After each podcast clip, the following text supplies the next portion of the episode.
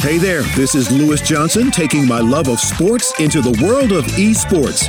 So I'm breaking down what's happening in the esports industry, talking with great guests, influencers, and tracking their personal and professional journeys to see how all of that has influenced where they are now. And in the end, I hope you're inspired. And so with that, welcome to All In with Esports.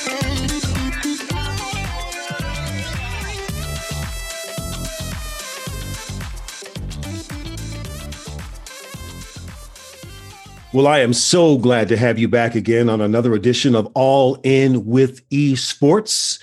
If you're new to this uh, show, we are excited about uh, esports on all levels, building a tremendous platform on the MAP Esports Network. And we have a phrase: if it ma- if it's about esports, it matters to us, and we mean that across so many areas. Esportsfutureye.com is the website, of course, on Twitter, twitter.com. I love interacting with you all on Twitter when the new shows post. You guys make some great comments. I do appreciate hearing those from you. And if you ever have a question or what have you, hit me up right there on Twitter. You'll find me at Lewis Johnson MG, or of course on the twitter.com forward slash forward slash esports map and then on facebook and then all of our podcasts are available on esports fpn if you're a pilot what would that be? Esports frank papa november.com all right everybody's got that covered. So let me ask you something. Are there any veterans are you a veteran listening to this show or do you know someone who's a veteran in your family associated to them or what have you? Well this show is for you. This is something that i think you're going to be shocked uh, at just what's happening in certain areas here that I'm going to talk about and introduce my guest who is doing some amazing things. And so I hope that you will listen to this and, and find a way to understand what our veterans have been going through for many years and then the solution that this guest of mine has. Listen, we just cannot ever say thank you enough to our men and women in the military. And I mean that sincerely.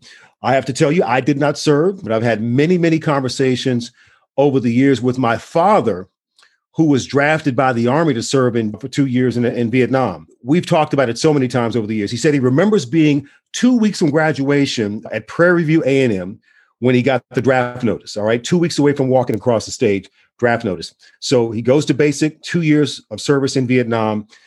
And then he came home and he was a- awarded the Bronze Star. He was working in military intelligence. The stories that I remember are just unbelievable. He met many, many challenges. I mean, many obstacles after his return to the country that he defended. All right. And despite all of those roadblocks he faced, my dad and, and so many veterans, look, he just found a way. He found a way to make it, to found a way. He was really kind of the guy who was just accepting uh, opportunities as they came. And to his surprise, he, he got an offer to attend law school, Texas Southern University. And he ultimately became the president of BALSA, B A L S A, the Black American Law Students Association. And he was a member of a team of students who made that university redirect funding to build a much needed law library on campus. They were about to spend the money on something else that really wasn't uh, necessary. They were operating a law library out of a second story, a second floor office, and it just said it was ridiculous. So the University of Texas did not have black students on its campus at that time. So Texas Southern University was deemed the place where African American students could go. That's where law students were were matriculating, and that's where he went. And they got the folks there to redirect that money and build a law library. So if you're TSU, and uh, you've enjoyed the uh, law library there over the years. I'm I'm so proud to say that my dad had something to do with that. He later went on to a nearly 40 year career as an attorney for the National Labor Relations Board. He's retired from that and soon retiring from serving I guess, somewhere around 30 years on the board of uh, Federal Credit Union, and he's been the chairman uh, there for about half of that time, leading the way to help build that credit union, help to build a brand new building. Just so proud. And my pops is just such a positive man, Leroy Glenn Miller. And I'm proud of myself for not breaking up by just saying his name because I admire him so much. My point is, is that there are so many veterans doing great things in this country, but there are many who need our help. They need help. And in today's episode, I'm going to welcome a veteran who is an entrepreneur, and he has coupled his military service with a love for technology, and that is coming to bear in several forms. He is doing some very cool things in the gaming world to help identify talent in the world of cybersecurity. Why? Because there are thousands, thousands, I was shocked to hear this, thousands of unfilled cybersecurity jobs in this country. The current phase of his journey was born from his service to our nation in the United States Air Force, completing uh, multiple tours in both Operation Iraqi Freedom and Operation Afghani Freedom. And he states that he has a passion for all things startups. He's a startup guy, loves that. And he believes in self improvement. And also a strong passion for youth, helping the veterans and his efforts in a new gaming. And his efforts are going to uh, come to fruition in a new game that he's going to develop and a podcast he'll be having on this platform, which can't, we can't wait for that. And he'll keep those missions front and center. He says he enjoys new technology, promoting veteran entrepreneurship, and creating new products and solutions. And from his military experience, he says this phrase one team, one fight. I love that. And that being in conflict and life changing scenarios gives you so much perspective. And this one is so true. From Wi Fi to life, we take so much for granted. And that is so true. And for those of us who have not served, who have not been in these theaters, who have not dealt with this, we take so much for granted. And it has been people like him and others who have defended our freedoms and the the chance to, for us to have the lifestyle that we have. So my guess is really marrying these discoveries uh, to the will and mission to become an entrepreneur. And it's just a real pleasure to welcome the chairman and founder of Cyber Warrior Network, Nigel LeBlanc, to All In with Esports. Nigel, welcome. How are you? I am well, Lewis. Oh my God. Thank you so much for a humbling intro and such an inspirational uh, bit about your dad right there. That was truly inspirational. I appreciate it. I am excited to be here with you. Yeah, man, I'm happy to have you here. And, and, and my dad is just one of the many stories. You're a story as well as a veteran. And, and again, we just can't thank you enough. Listen, Cyber Warrior Network, we're going to talk about it in just a few minutes, right? And, and just for those who don't know, it's the first cloud based SaaS cyber recruitment, talent manager, and cyber business solution platform that connects businesses with the best cleared cyber talent and cyber software solutions to combat evolving cyber threats. We're going to talk about that in a little bit, Nigel. But in general, what are some of the, let's say, the overarching and maybe bigger picture lessons that you took from your service in the Air Force, in and out of combat zones with your brothers and sisters? And I, I remember you telling me when we spoke uh, before about a couple of books that you read that really had a profound effect on you while you were serving. Yeah. So I was in Afghanistan, one of my deployments, and a friend of mine, this is how my entrepreneurial journey kind of started, right? So he came and he handed me Rich Dad Poor Dad by Robert Kiyosaki. I could not put that book down. And then the the other two books um, he gave me was Think and Grow Rich and then The Richest Man in Babylon. Mm. And those were instrumental in my entrepreneurship journey. And you know, part of my my service, that's when I made the decision to transition from active duty to the reserves. And that was a pretty tough decision for me because I absolutely love and still do love being in the military. The camaraderie is like no other, and the sense of mission is also like no other, right? You know, you, you think about we are not only charged by our leaders and our mentors um, and trusted by our teammates to you know really handle you know as a 19 year old you're you're responsible for you know assets and equipment millions of dollars right? So that level of responsibility and then you go out in combat and you know literally your life is in somebody else's hands and vice versa you know? So you know it gives you a deep sense of commitment mission and drive and I absolutely loved it. So transitioning um, into entrepreneurship, although it was you know something I always wanted to do, it was still a difficult decision for me to do that. Yeah, it's just amazing. It's an amazing journey, and and I was just so surprised to hear that. You know, while you're in, in the theater, when you're you know actively deployed, you know, obviously you have some time to do some things, but those books in that moment were things that really sparked this new journey from you. The other thing I think that people will be amazed to hear is that you know you did serve and, and you still continue to serve in the United States Air Force, but you didn't grow up here in the United States. So tell our listeners about you in your oh. early years as an island boy in the Caribbean. Yeah, yeah. So I'm from Dominica, not to be confused, uh, the Dominican Republic and it's funny whenever I get on on a call with my or, or, or I'm around my family, you know, people just look, they, you know, they kind of cock their head and like, what, what did you just say there? You know? So in, in 1999, when I was 19 years old, I came up to the US by way of Los Angeles, where my dad lived at the time. And my mission was to go to, go to college, you know, and it was just way too expensive being considered a non-resident at that point. So my dad said, Hey man, have you ever thought about the military? I was like, no, there's no way I'm going to the military but you know one of the life defining moments for me i'm so happy i did it and and that's how i end up joining the military so it, it's, it's just one of those things that you know, one of my biggest mottos, Lewis, is don't live for regrets. And that's a decision that I was very happy that I made.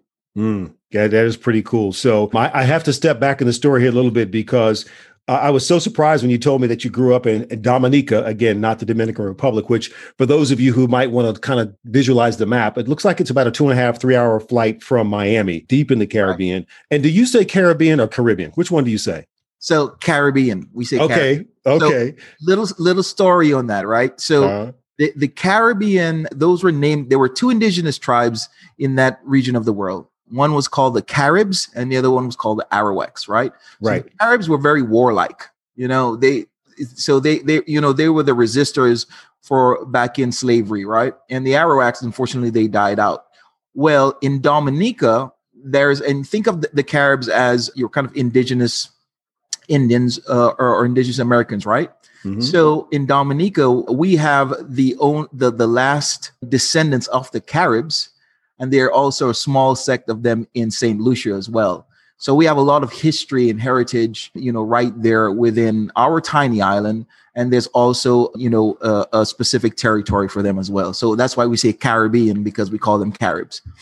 You have just fixed that in my mind forever. And I've spent some time in the islands uh, down helping some guys, uh, some tremendous organization in south of that in Grenada with an international track and field meet where the great Kirani James is from, the Spice Island. But, you know, it's a big global map, right?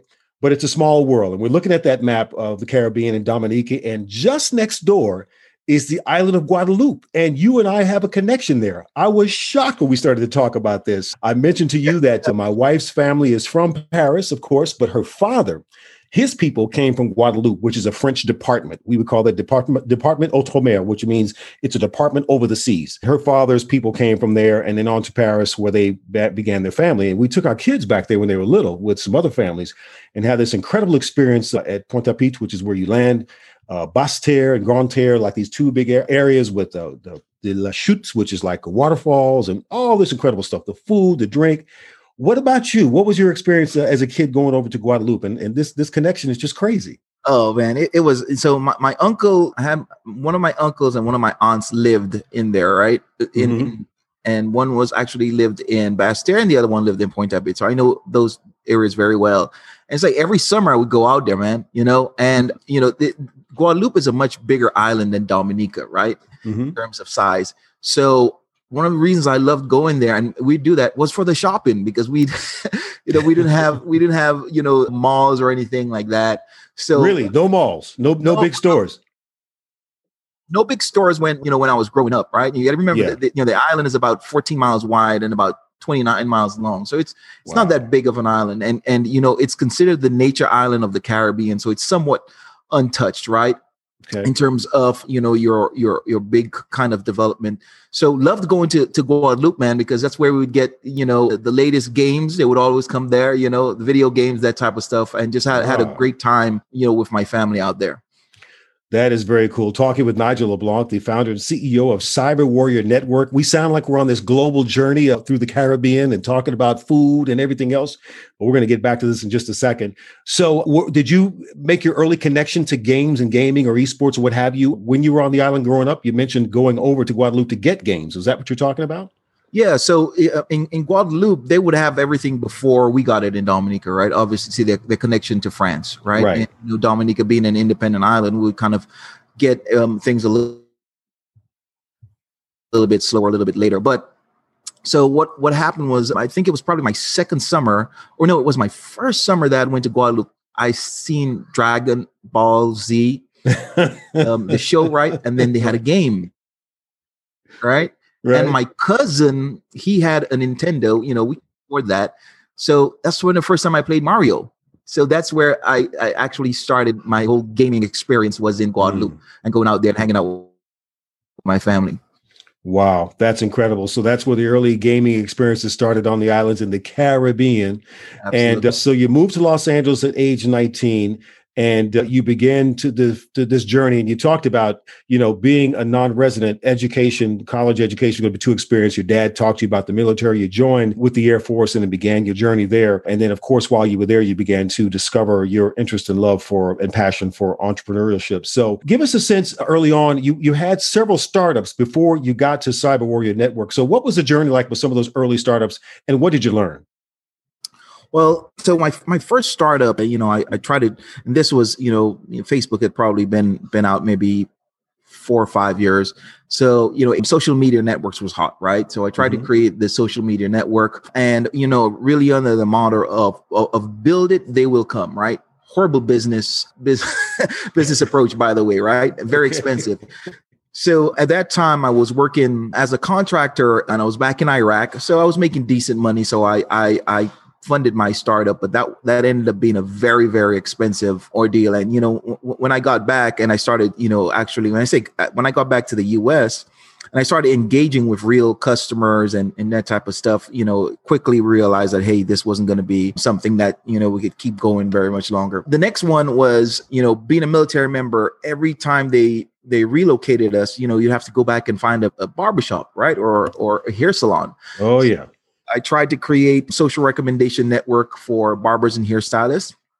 And actually, that got some some traction. It, it, was just me and my co-founder, technical co-founder, and I was able to be selected for this VA entrepreneurship boot camp where I essentially I left my home from Alabama and I went to Milwaukee. I actually drove and I stayed there for three months in order to do this and they're called accelerators right? So think of it like you know the boot camp before you go pitch to the investors for shark tank right? Mm-hmm. right.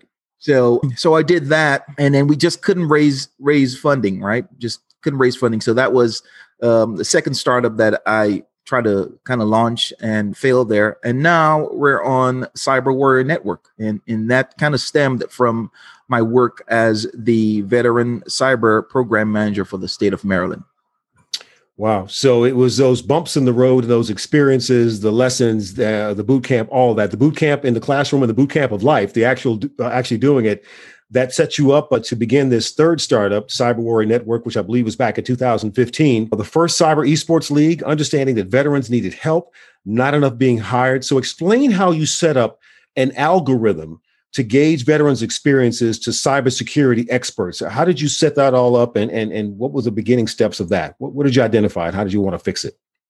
so I think it's it's important for for your listeners to understand what kind of happened. So I'll go back just a little bit and talk about my time when I was the cyber veteran program manager for the state of Maryland. So part of my job there was to help vets and uh, uh, vet, help vets launch businesses and careers within cybersecurity. And, you know, I probably sent about 40 or 60 resumes to all of our large, you know, partners. And Lewis, man, like only one or two got hired and maybe a handful got interviewed. Hmm. So, you know, you know, I'm the guy, if something is broken, let's try to fix it, right? So, like I, I, said, you know, what's going on here? You know, you guys are, you know, talking to the employers and saying you guys are reaching out and saying, where's all these great vets that keep hearing about with cybersecurity experience and clearances?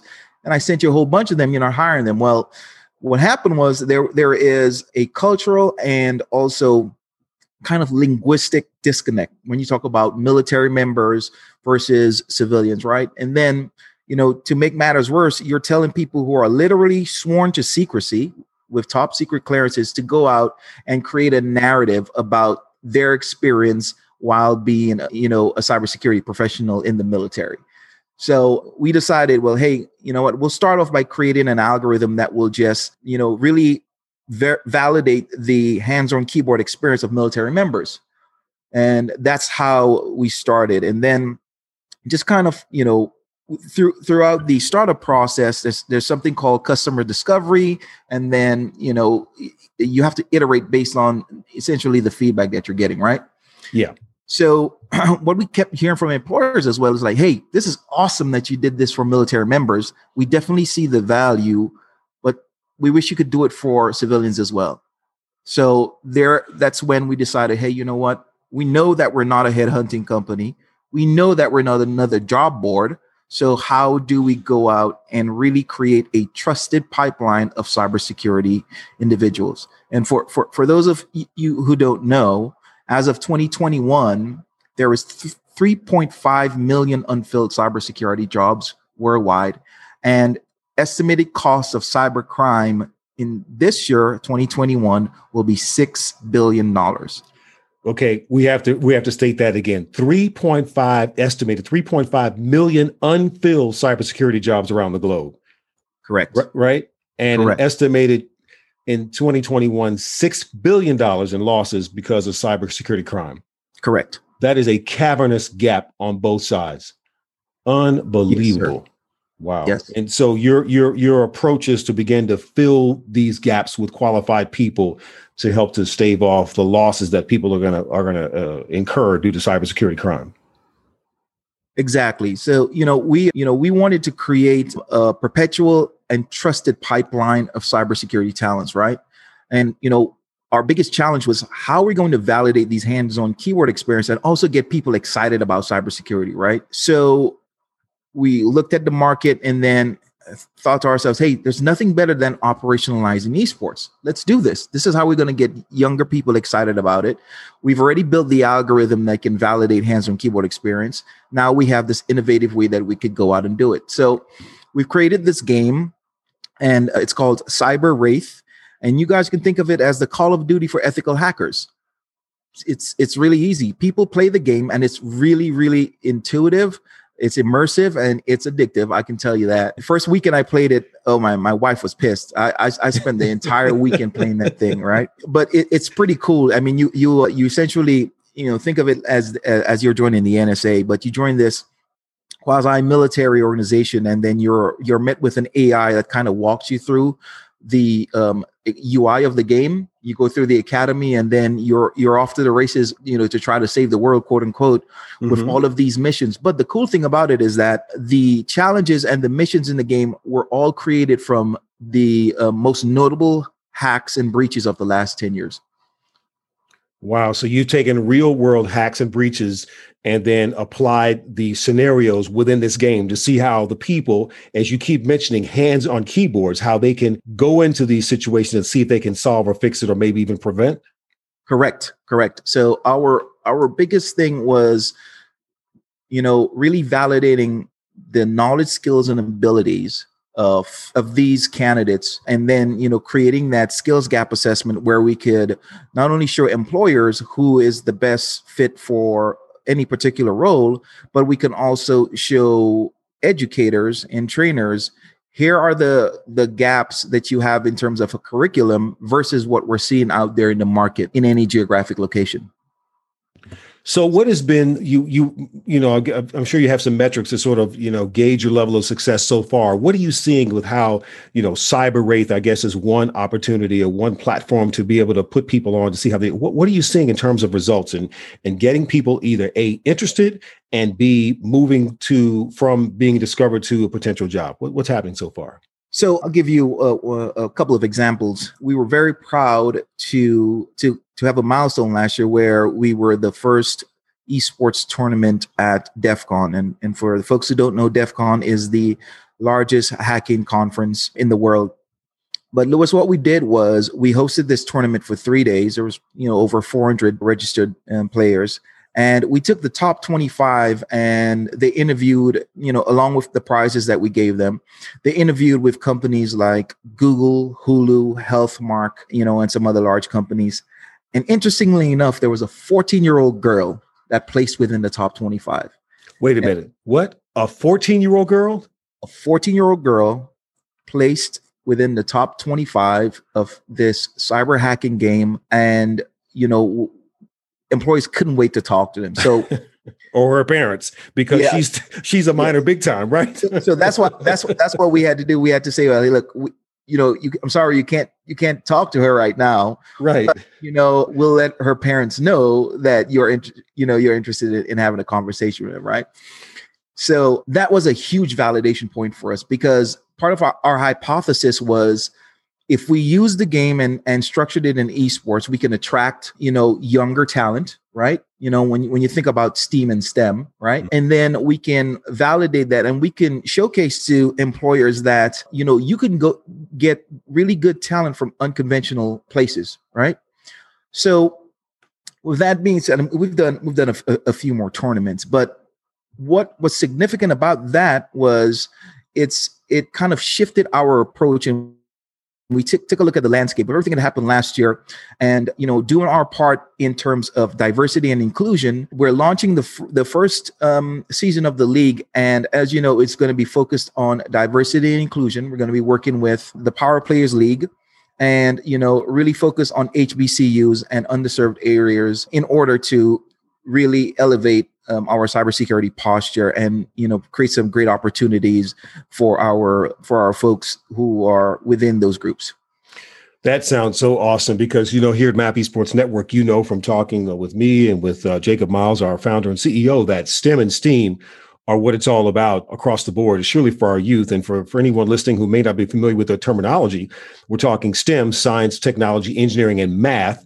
And then STEAM, you add the art part of it into it. And so these are just opportunities to use technology and all the uh, entertain uh, education you get with that to apply it to some sort of career path. And we're seeing so many opportunities for career paths within the esports world. And this thing that Nigel was talking about is just another unbelievably wide open area. I have to ask you, just kind of just uh, uh step back for a second and maybe just paint a picture, just real quick. You mentioned DreamHack okay, as being the big uh, cybersecurity, uh, DEF CON, I'm sorry, being the big place where a lot of hackers go, right? What kind of people are showing up at this thing? Correct. oh man, so there there's a really interesting documentary. So I invite everybody to check it out. But it's it's funny, you know. Often people think about hackers as you know just these loners, you know, who, who's sitting in a basement with a hoodie and you know somebody who's just drinking Red Bull and pizza, right? right? Well, that's a very small, you know, segment of that. When you, in terms of the participants, and you have people from all walks of life. I'll tell you this: when we were working, when I was in Maryland, you know, we we did the Cyber Maryland conference, which is another large cybersecurity conference.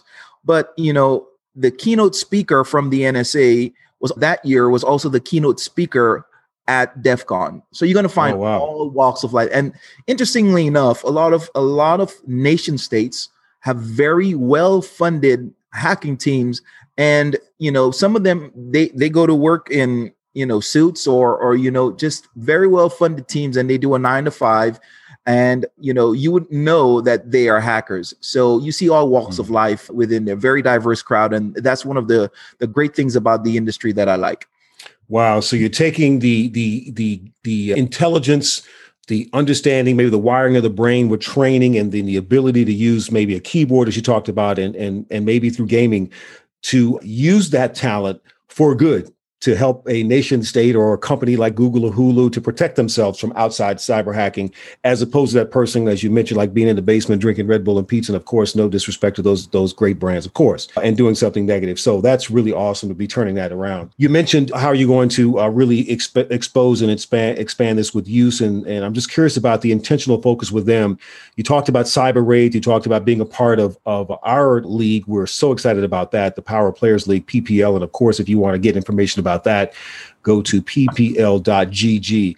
But how are you going to be helping the youth at an earlier age? And, and we really love that, especially getting into the challenged communities and, and, and disadvantaged communities, and of course, communities of color to be able to get an opportunity to see those, any community really, of young people. Right. So we've had folks all the way from nine years old, as early as nine years old, all the way up to in their 40s who have been doing cybersecurity, play the game, right? Wow. And the good thing about it is that no matter what stage in your career you're at, you're going to find some type of, you know, there's over 100 missions and then there's, you know, other like real world missions that you can play here you're going to find some type of challenge and some some form of learning so particularly for the younger crowd you know I, I, I mentioned that you know part of our mandate and our goals here was to create a trusted pipeline of cybersecurity talent, right? Mm-hmm. And you know, other nations are starting their younger folks really, really early, right? And they're creating this, you know, technological advancement, and that's what we have to do. And another thing, though, focusing in underserved communities, the the second thing, uh, two out of three here, is that the art of the possible. You know, here it is. You know, you don't have to be at 16. You know, if you've been, you know, practicing cybersecurity or or really you know immersed in that type of training at 16 or 17 you know who's to say that instead of flipping burgers where there's nothing wrong with that you're now protecting the systems you know the payment systems of mcdonald's instead of actually flipping burgers right so yeah, yeah. The, the art of the possible and and really you know giving those folks the opportunity and then bringing diversity into you know our ecosystem and and the last thing i'll say is that our platform essentially we can validate those, those knowledge skills and abilities and then match it up to any curriculum right Mm. So within that, what we've done as well, and as you know, you know, there esports, there, there are a lot of jobs within esports itself, right? So if you think about this, there's 3.5 million unfilled technical cybersecurity jobs. There's probably about 6 million outside of that, which are non-technical roles, right? So the way we've structured the league is not, we're not just empowering the students who want to be hackers, or who want to be cybersecurity professionals. We're also having the rest of the ecosystem participate and be mentors. So that will be each team will comprise of two technical people, which is actual, you know, quote unquote hackers within the game. Mm-hmm. Then we have on the team, we'll have two shoutcasters. We'll have one one person responsible for social media marketing, another person responsible for production, with an emphasis on technical reporting. So all of those roles can be translated into either esports or directly into the cybersecurity arena. So that's how we believe that, you know, we can invest in that younger generation, the younger crowd, really to kind of build up our cybersecurity posture for our nation.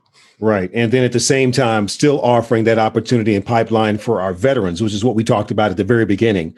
The oh, veterans oh, to have a place to come and, and, and, and maybe be found. I think one of the things you said in there that is really the ultimate catch 22 is that if you have been in the military and you've been given a secret or top secret clearance and you come out and you're trying to get a job and people ask you what you did, you can't say what you did, right? So you're giving them a chance to be able to segue into a potential job without compromising the oath or the responsibility they have to information that they've they've been given or privy to as as a, as a veteran.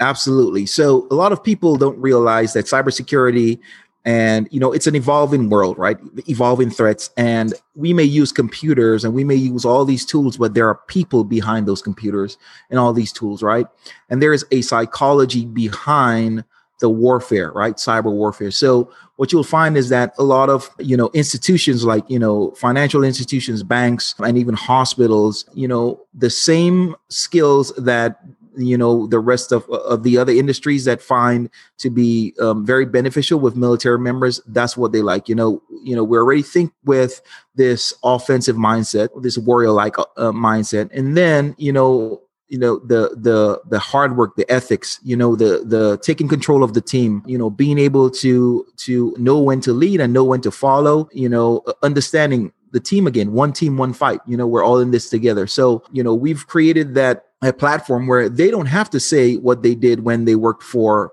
you know some three letter agency or when they were in the military because we've embedded all of the military cybersecurity training requirements and the cybersecurity career evolution into our algorithm.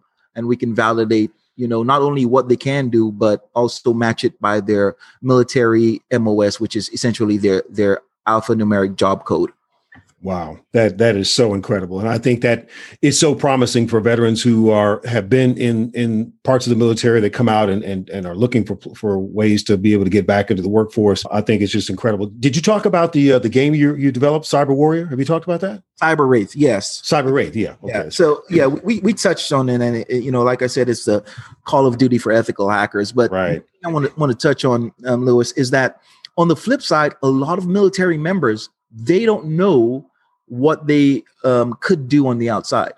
You know, some of them, you know, if you're working in a highly specialized area, they think, well, hey, you know what? I'm doing this offensive stuff, you know, in the military, you know, I can't even do that when I get out. And, you know, just by their job code in the military, we show them the art of the possible as well right? And you know, if you are interested in you know joining cyber warrior network or becoming a cyber warrior yourself here's a career path right? Because it's really daunting. There, there's still a you know a, an argument in in the in the you know in the industry where people will say you know well there's no such thing as cybersecurity. It's really information security. And you know so you know we'll let them argue about that but we know that there's specific career paths that you know individuals can take in order to you know to get into cybersecurity Right. One thing is for sure, Nigel, uh, there is n- not going to be enough time for us here because we could talk for hours about all this. this is very incredible. So many different, I guess you could say, avenues to this discussion.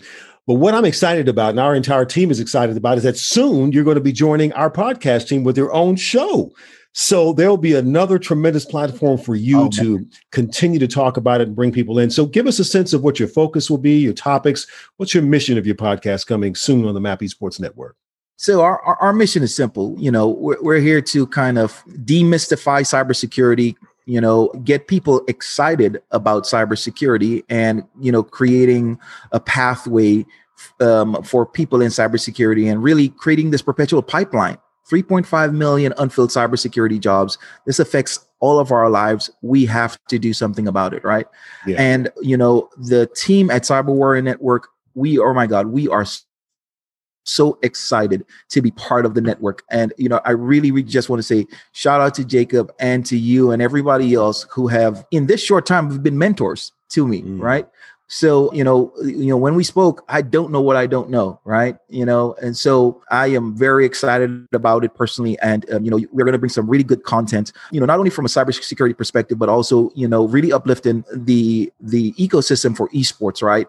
And yeah. you know, you know, cybersecurity is you know, I'll, I'll give a little bit away here, but cybersecurity is our you know only one of our verticals that we're going to market with but there's so many ways that we can operationalize esports in the years to come. So um, very excited to be here Man, it's going to be great. And I'm thinking about the uh, locations we'll have for kids to come in and game and learn about STEM and STEAM. And just imagine them having the uh, opportunity to play Cyber Wraith. And then you, you never know through some of our Map Esports uh, locations, which will be uh, announced uh, sometime soon, for us potentially to identify some early talent and, and lead them in the right uh, way in terms of their education formally and then on to into the industry if it works. That'll be great. Uh, the other thing I'm thinking about, man, is when when COVID is done and we get everything cleared up and we've all been vaccinated and we're good, somehow, and you know, I love to travel, right? I, am ready to get on a plane at any point. Oh yeah. Somehow, oh, yeah. you and I have to end up down on Dominica. Oh man, let's do it and Guadeloupe. I, I, I want to see it and then go over to Guadeloupe and yep. get some uh, chicken colombo and, and have some rice and peas and plant plant. I would say plantains or plantains. Plantain. Yep. Yeah, and and and we'll have some punch cocoa too. So we'll I'll tell well. you when, when, we have to go, Lewis. Uh, Where's that? The it's it's during November, uh, late October during November. That's right when it's leading up to the island's independence celebrations, mm-hmm. and it, they have what's called the World Creole Festival. Oh my gosh, I'm right? there. I'm so there. we have to go. So it's like the second carnival for the year. It's all of our you know stuff from heritage uh, on the heritage side, right? And mm-hmm. then you have world renowned artists come down there, and it's a non-stop kind of concert for about three days. So that's when we have to go. All right. And oh. and and and just for you, my friend, luckily you you won't have to um, you know, scramble to to book a room like eight months in advance because you you stay at my house. Oh, that's what I'm talking you know? about. so, so you know, you don't have to worry about that because I'll tell you what, man. A lot of people like you have people come from Europe, from from Britain, and you know they go through Guadeloupe, right? Yeah, we, we don't have an interna- international airport, so the the biggest, the largest airports is actually in Guadeloupe and Martinique, which is the two French French islands, and right, everything is sold out. You can't even get a rental car, man, or a room. So, yeah, that's when we got to go out there. All right. So so if I'm if I'm here, I can fly uh, down to Guadeloupe. Whatever from Paris, Air France flies every day. Yep nonstop. Yep. Maybe not right now, but that's how we went there. Paris straight to Pointe-à-Pitre. And then I've got a place to stay and I've got and, and I'm going to tell you something. When you travel, listen to me, people. This is a travel tip from a, from a veteran. When you travel, you will never learn a culture by sitting in your hotel room. Okay, you got to get out, no. meet people, and that was the beauty, Nigel, of my track and field experience, and then of course in television, getting away from the hotel, meeting people, and and going out and surveying and, and enjoying the restaurants, the clubs, the you know the food, and just you know if you get comfortable enough to go to someone's home, I mean that's how you learn the culture, and I love that stuff. So we are in. I'm assuming that because of COVID, do you think it's going to happen, the World Caribbean uh, deal uh, this November, so or do you think it'll be next I doubt, year? I doubt, I doubt that it'll happen this year. You know, yeah. this takes a year of planning. You know, it's such a huge, huge event for our tiny island. So Probably not this year, but you know, we'll we'll definitely get some some freaking flyer miles on the books, and we'll go down there, man. that sounds good. That sounds good. I can't wait, and we can't wait to see all the things that you're doing uh, within uh, Cyber Warrior Network, and of course, all the different efforts that you're having. So we're excited for you, man, and we're just so happy to have you as a part of our team, and we'll be uh, lifting you up and supporting you and everything, and of course, ultimately building a great business, and of course, serving our communities and giving them the access and opportunities that they will need in the world of technology and cybersecurity. So, Nigel, thank you so much for your service, man. And we just wish you continued success. Lewis, thank you so much for having us. We appreciate it and looking forward to working with you as well. Thank you. Sounds great. Sounds great. Boy, I tell you, there's so much happening here. I can't wait to hear his new podcast. Of course, building a trusted pipeline of cybersecurity experts and working on the art of the possible. Now, how can you have a problem with that? So, thanks so much to Nigel LeBlanc, president and I'm sorry, founder and CEO of Cyber Warriors Network. Our veterans, uh, folks, they deserve to be remembered and respected and served for a lifetime. That's what I talked about when I spoke about my father at the beginning. And Nigel is is one of those who will be part of the solution for many veterans and for many years to come, helping them find those oh, those jobs the unfilled jobs in the world of cybersecurity. So this wraps up another edition of All In with Esports. I'm super excited about what we discussed. I hope you enjoyed it as well. Come on, give me some comments. Let us know how we're doing here. esportsfuturei.com, esports map on Twitter, and then on Facebook. Always a big shout out to Aaron, Sia, and AJ at Innovation Media Enterprises. They handle all the stuff behind the scenes that make us possible. Thanks for you guys for everything you do there. And don't forget to listen to all of our other outstanding podcasts. We are just building. Nigel's coming on soon. But for the moment, it's uh, The Future of Marketing and Esports with Rebecca Langawa, John Davidson, and the DLC Drop podcast. Both of these guys are just so great. Dr. Mark's Masterclass. And believe me, Dr. Mark Williams will teach you a masterclass every time he's on about something as it relates to esports, HBCUs. He's just all over all of that. And then our latest edition, the Esports Easing podcast, hosted by our Esports Futurei editor in chief, Miss Chantel Boucher. We've got another one coming on with Harley, our 17 year old esports biz phenom out of Germany. She's going to be amazing. And of course, Nigel joining us soon. All of us will be right here talking esports all the time. And if you want one link to see everything, it's esportsfpn.com. So much more of that and original programming to come across the network. And so for now, thanks so much for being with us. Hope you've been inspired. And let's talk again soon on All In with Esports. Take care, everybody.